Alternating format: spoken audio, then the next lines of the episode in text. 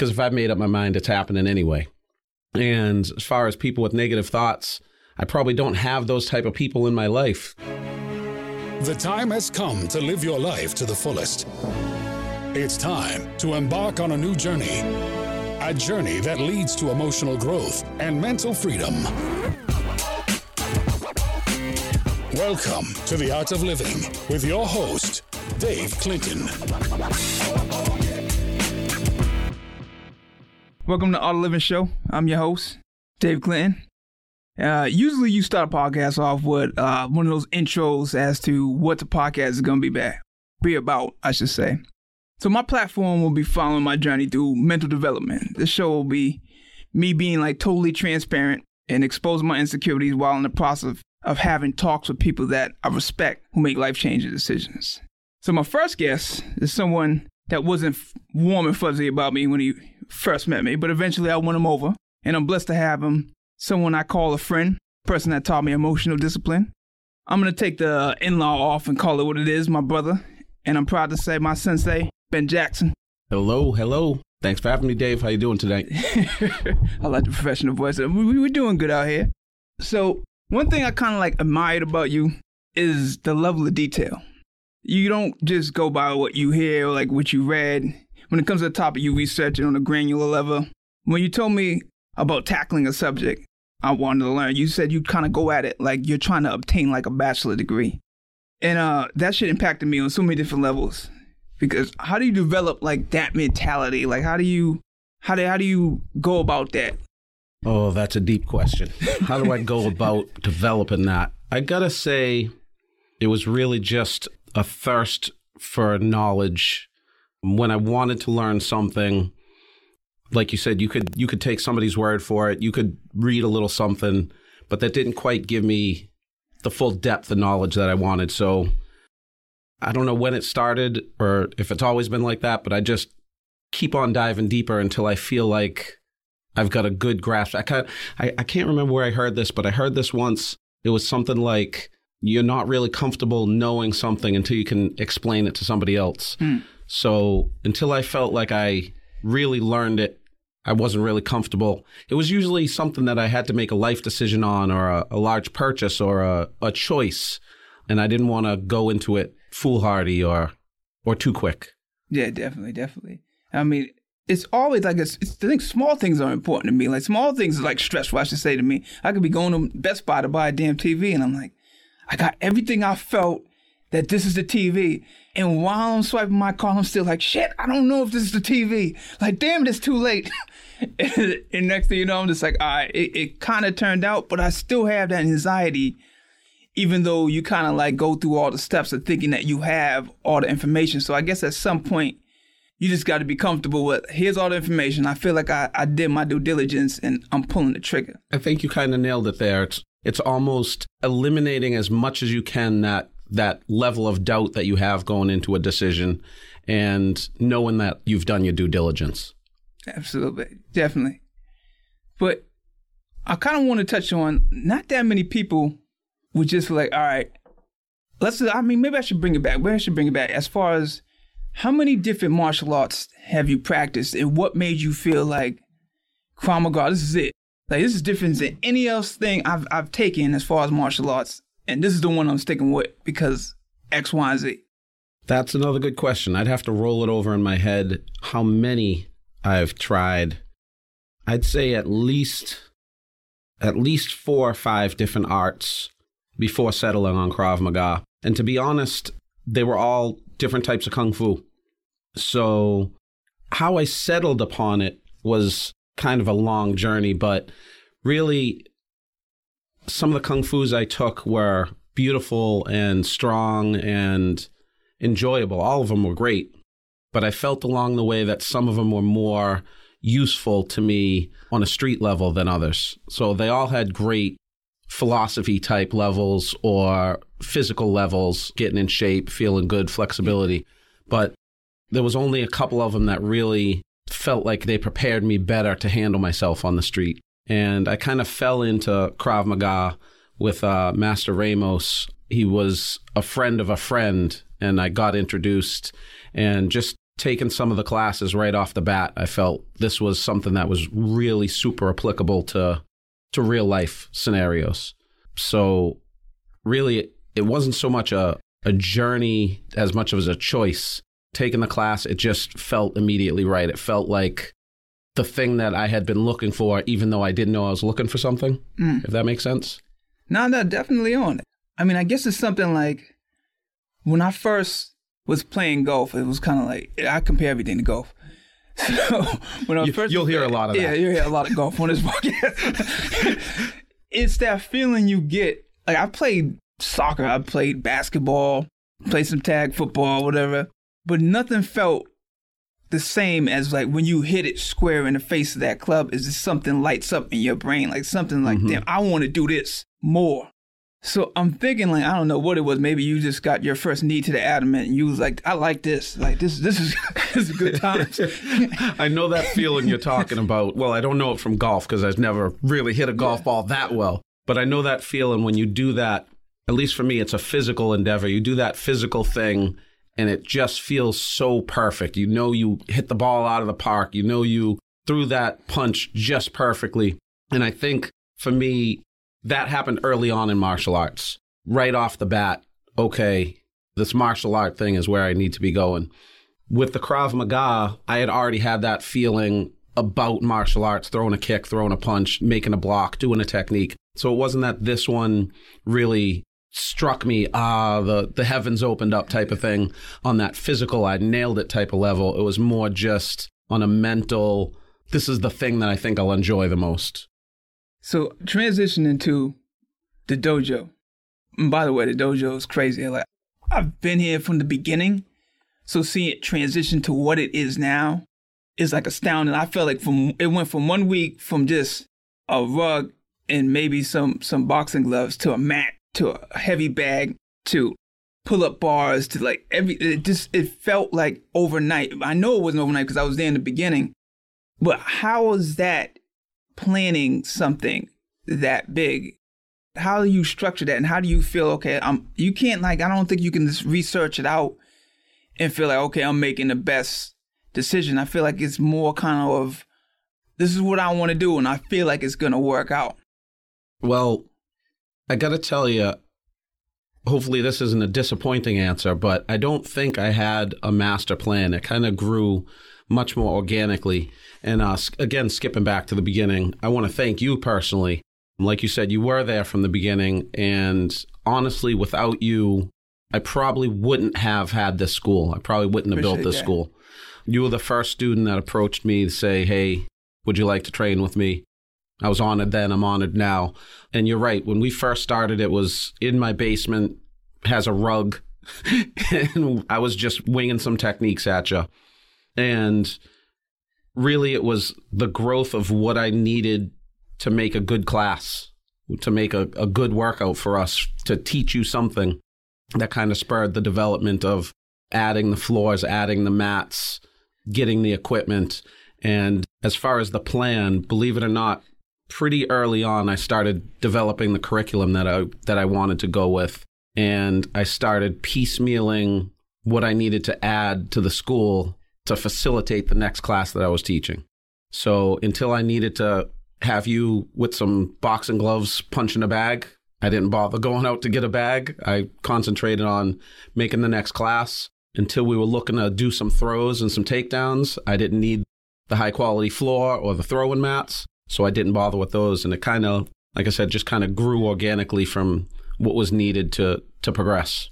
so for me the, the part that comes a little bit challenging for me is when you have to kind of have that blind faith that this is going to work because your mind is such an in- interesting thing. It's going to tell you, nah, this shit's not to work. Like, you're to need X amount of dollars to get this heavy bag. You're to need flooring. Where you to get this money from? Like, your mind goes through a million things on why this is not to work. It's like the biggest hater in the world.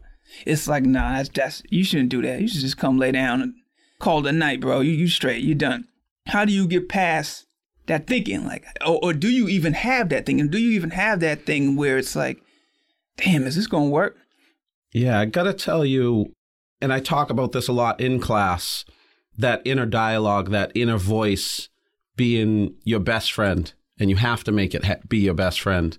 Because if it's going to work against you, if it's going to be an enemy or a hater, I mean, that voice is with you 24 7. And, Absolutely. you know, we talk about surrounding yourself with good people. You can't have somebody that's a negative influence in your life as one of your best friends. Well, this voice is your best friend with you from the second you wake up to the second you go to sleep, constantly talking in your ear. And if that voice isn't helping you out, man, you have to fix that. But to answer the question directly, believe it or not, that was never a question in my head. I never had, not that I don't have negative thoughts, because I'm sure everybody, you know, has to have that battle, but I never had those thoughts of, this isn't going to work or how are you going to come up with the money or how are you going to make this happen. It was really just, this is what I'm going to do. I'm going to push ahead and do it. And it wasn't an inner struggle with the dialogue of how's this going to work or can this happen or will it be successful? It was just, I'm going to make it happen. I'm going to make the best of it. I'm going. You hit on an important thing. Like I think friends or having important friends, you definitely got to be your own best friend because if if if you don't believe, then no one else is gonna have that power to believe in you too. But segue into your friends, like how did your friends feel when you told them about this idea? That's funny. I think the type of person I am, almost going back to that studying up, getting that bachelor degree on on any decision I'm going to make. I'm I won't say I'm private, but I keep a lot of things close to the vest. No shit, really? yeah, I think know that, so. bro. I think so. so I probably didn't tell anybody besides Master Ramos asking permission to be able to teach. I'm sure I told my wife that I was planning on doing something, but I'm sure I didn't give her the full scope of what. so your wife didn't even know. Ah, she knew that we were working out. I don't know that she knew that I was planning on making a school and having a base of students and really progressing people along. You know, I'm sure I filled her in with the details as it went along, but I don't think I went ahead and called up my people and said, "Hey, guess what? I'm I'm going to try to make a bunch of students and we're going to have classes on this and this and this day and I'm going to turn a section of my house into a school and I'm going to get all this equipment." That wasn't something I started really putting out. You know what? You're right. I play it way too close to the vest. I don't, I don't think anybody knew. listen to listen to shit. I don't think anybody knew until they came down and took a look. I'm like, what man, is going on shit. over here? I didn't even know your wife was pregnant. I came over to the crib like, yo, is your wife pregnant? you like, yeah, yeah, you didn't know. I'm like, dude, you didn't tell She's eight and a half months. She's ready to have a baby. Like, yeah, yeah, I'm gonna have another one, man.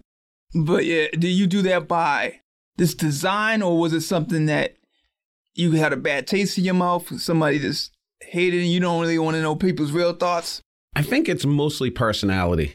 I don't think it's a design of, because I'm not afraid of what somebody's negative thoughts are going to be. Because if I've made up my mind, it's happening anyway. And as far as people with negative thoughts, I probably don't have those type of people in my life. If I've got a really dumb idea, I'm expecting my good friends to say, hey, listen, that is stupid. But I don't hear too much of that. It's more, have you considered this or what about that? And a lot of times the have you considered, the answer is no. And what about that? I have already worked through those type of roadblocks. But yeah, I think it's much more a personality trait than a defense mechanism or a not wanting to hear negative feedback or something like that.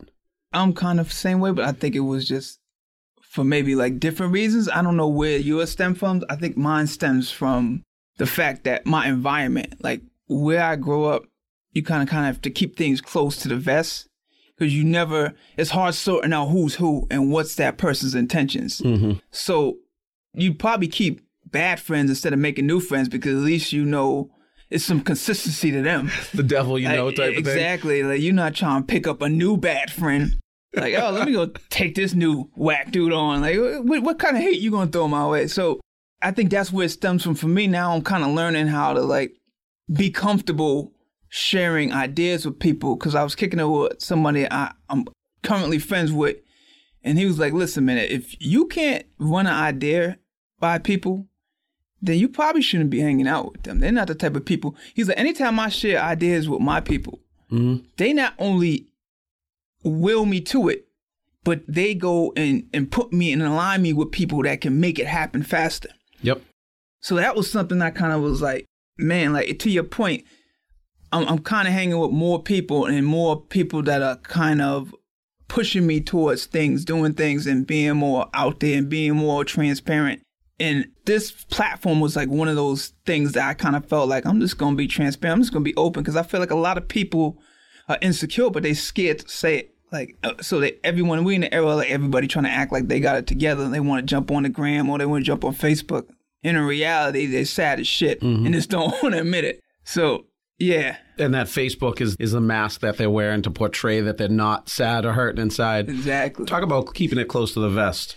Let me just tell y'all, I had no idea Dave was doing a podcast until he said, "Hey, w- would you mind um, let me interview f- for this podcast?"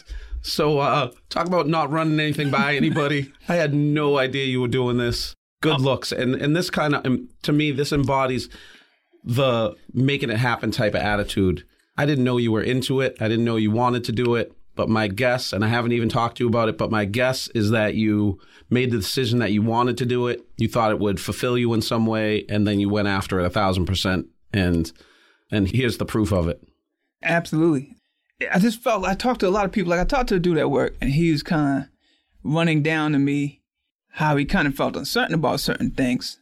And I was telling him I was thinking about podcasts together based on like how people make power moves in life and what are the hurdles they encounter and like how do they get over it. And he was like, I would definitely listen to something like that because that's what he struggles with. And I feel like a lot of people struggle with that. Like a lot of people struggle with how do I get past this internal dialogue? Mm-hmm.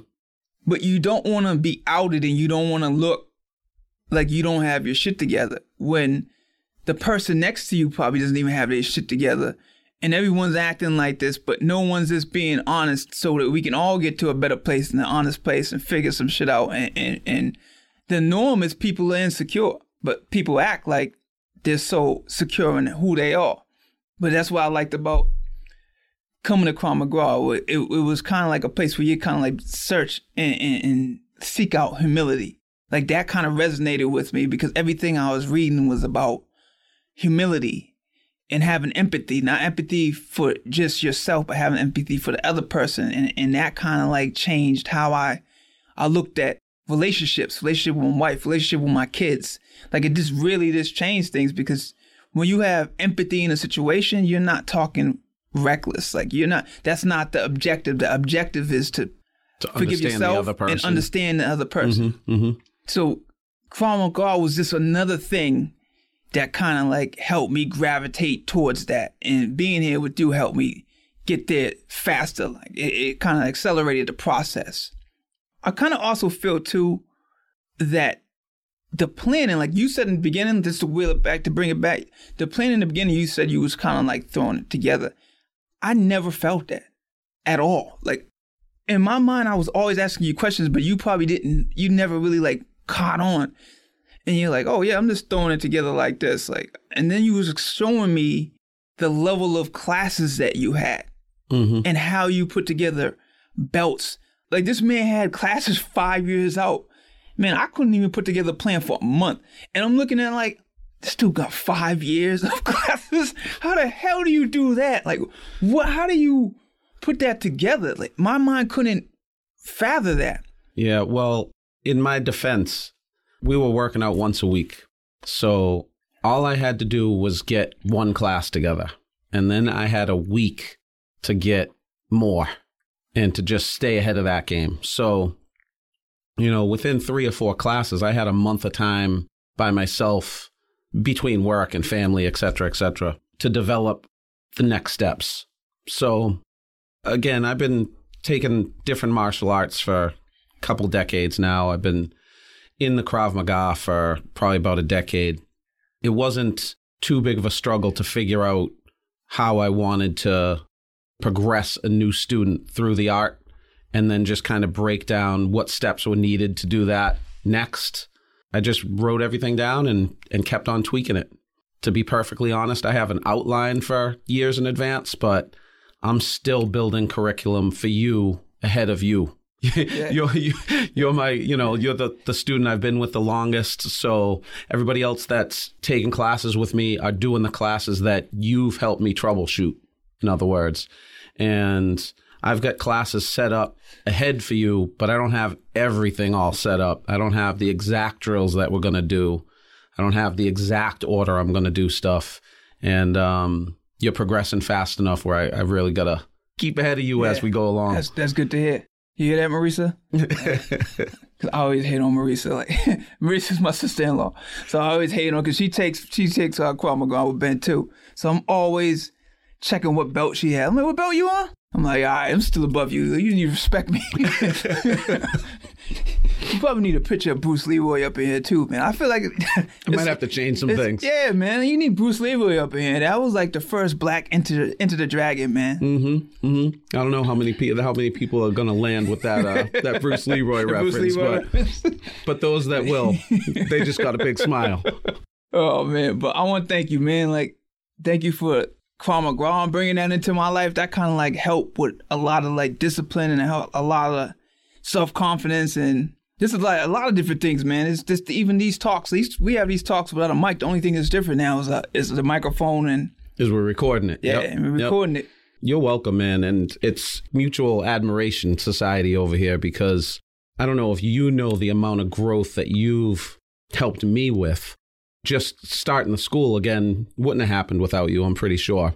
But a lot of the things that you come and force me to think about, or ask me a question on, or tell me what what you're working on or trying to progress with your life has also helped me. It's kind of like we're helping each other up uh, two separate ladders. You know, you'll give me a, a hand up over here, and then I'm pulling you up over here. And I really have to thank you for a lot of the a lot of the effort you bring into to the classes, but just a lot of the thought and the drive that you have for bettering yourself, and it's really helped me better myself as well. It's almost kind of like you were talking about with Marisa, with uh, trying to stay ahead of her.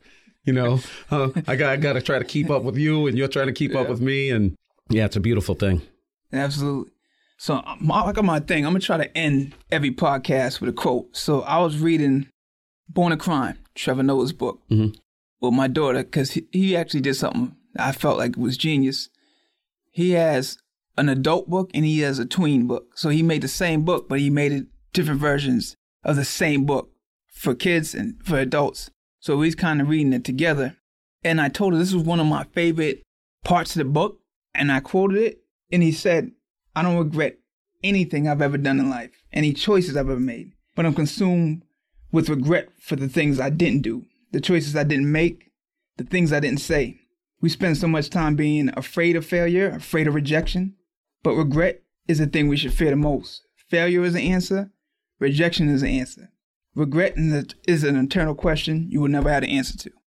That's deep. That- I, that I deep. really, ha- I really have to uh, agree with that. And uh, man, now you now you put me in a sad mood on that one.